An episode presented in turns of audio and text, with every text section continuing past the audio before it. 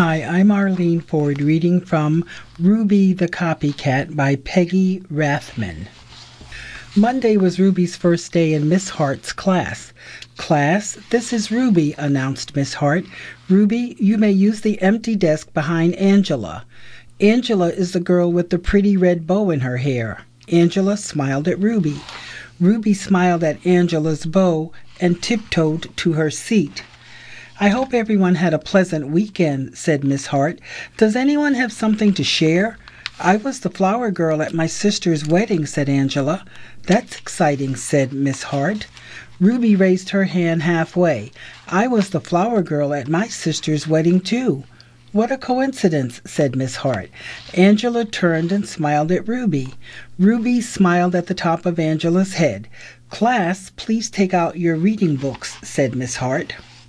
At lunchtime, Ruby hopped all the way home on one foot. When Ruby came back to school, she was wearing a red bow in her hair. She slid into her seat behind Angela. I like your bow, whispered Angela. I like yours too, whispered Ruby. Class, please take out your math books, said Miss Hart. On Tuesday morning, Angela wore a sweater with daisies on it.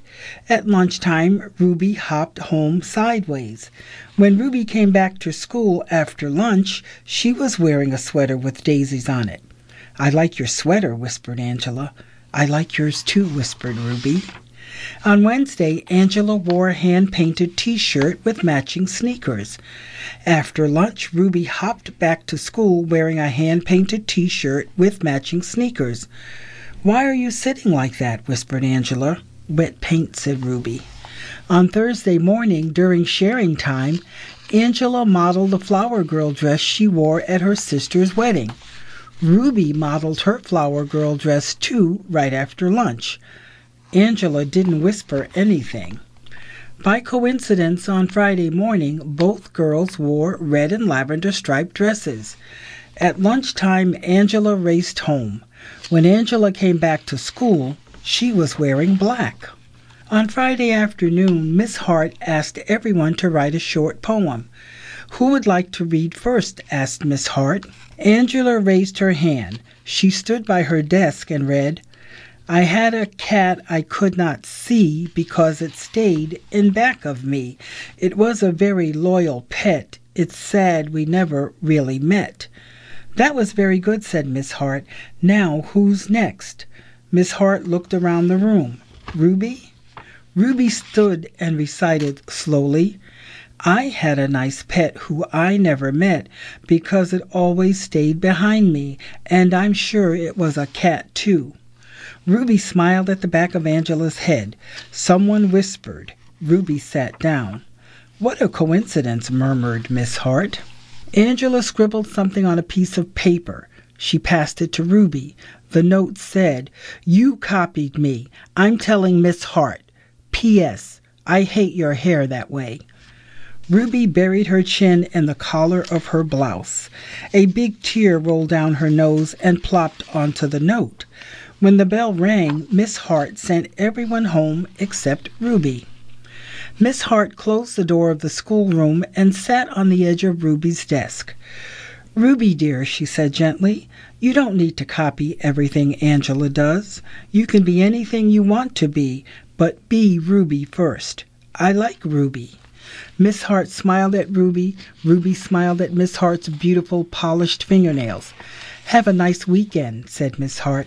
Have a nice weekend, said Ruby. On Monday morning, Miss Hart said, I hope everyone had a pleasant weekend. I did. I went to the opera. Miss Hart looked around the room. Does anyone have something to share? Ruby waved her hand. Glued to every finger was a pink plastic fingernail. I went to the opera too, said Ruby. She did not, whispered Angela. Miss Hart folded her hands and looked very serious. Ruby, dear, said Miss Hart gently, did you do anything else this weekend? Ruby peeled off her fingernail. I hopped, she said. The class giggled. Ruby's ears turned red. But I did. I hopped around the picnic table ten times. Ruby looked around the room. Watch. Ruby sprang from her desk. She hopped forward. She hopped backward. She hopped sideways with both eyes shut. The class cheered and clapped their hands to the beat of Ruby's feet. Ruby was the best hopper they had ever seen. Miss Hart turned on the tape player and said, Follow the leader, do the Ruby hop. So Ruby led the classroom around the room while everyone copied her. And at noon, Ruby and Angela hopped home for lunch.